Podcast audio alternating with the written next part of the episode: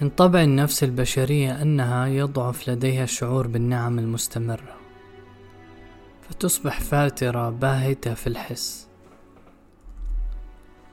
وإذا فقد الإنسان القناعة فإنه لا يفكر إلا فيما ينقصه من نعم، حتى يشعر أن هذا الذي ينقصه هو أهم مقومات الحياة البشرية، وأن حياته لا طعم لها بدون هذا الذي ينقصه. الفقير يقول: ما قيمة الحياة دون مال؟ إن كنت لا أستطيع أن أوفر لأولادي ملابس جديدة في العيد، فينكسر خاطر ابنتي الصغيرة ويرتد بصرها حسيرا عندما ترى بنات الأقرباء يلبسن الجديد الفاخر.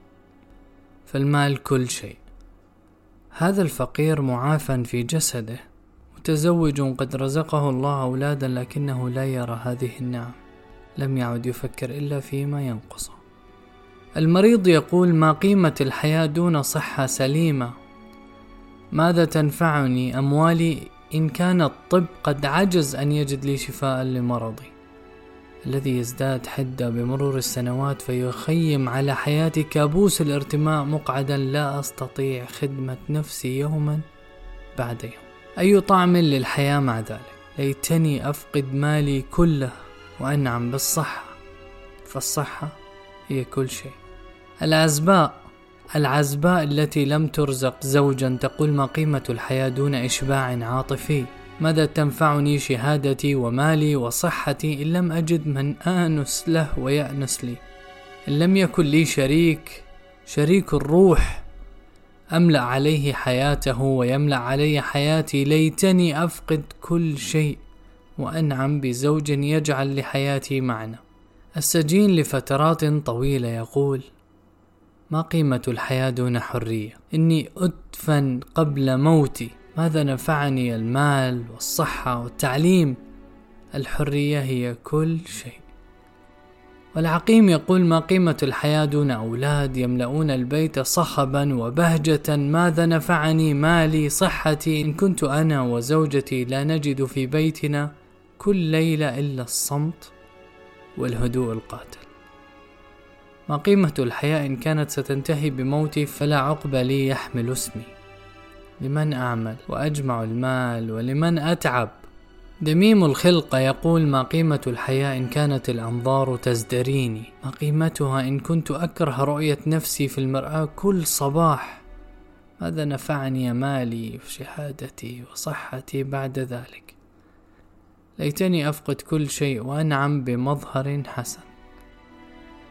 وهكذا يزدري أكثر الناس إلا من رحم الله. ويظن كل مبتلي أن ما ينقصه هو أهم شيء أو كل شيء. فمن أصحهم شكوى؟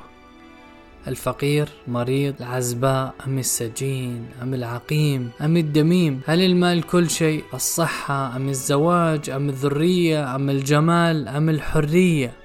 إما أن يكون أحد هذه الأشياء هو أهم شيء أو كل شيء، أو أنها جميعا دعاوي باطلة. والحق أنها دعاوي باطلة منشأها نقص القناعة، والذي يضخم حجم ما ينقص الإنسان، بينما يجعل النعم العظيمة التي يتمتع بها فاترة باهتة في حسه. ولذا قال الله تعالى: ولا تتمنوا ما فضل الله به بعضكم على بعض. وقال رسول الله صلى الله عليه وسلم: انظروا إلى من هو دونكم ولا تنظروا إلى من هو فوقكم، فإنه أجدر ألا تزدروا نعمة الله عليكم. فإنه لنكران جميل أن ترى نعم الله الكثير عليك لا شيء، بينما ترى ما ابتلاك بفقده كل شيء. يعرفون نعمة الله ثم ينكرونها. لذا فإنك ترى آيات كثيرة في القرآن تذكر بنعمة الله وتستحث الشكر عليها، ولكن أكثر الناس لا يشكرون.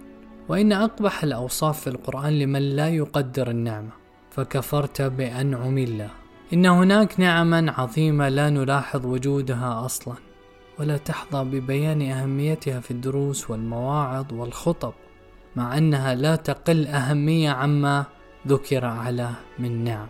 مثال ذلك نعمة الدافعية.